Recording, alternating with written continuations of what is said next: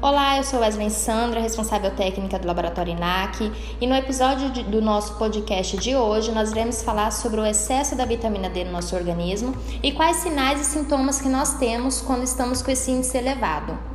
Quando nós estamos com esse índice em uma grande quantidade na nossa corrente sanguínea, a tendência é nós termos uma hipercalcemia, que é o excesso de cálcio na nossa corrente sanguínea no nosso organismo. Com isso, nós teremos alguns sintomas clássicos como náusea, vômito, desidratação, fraqueza, desânimo, entre outros sintomas.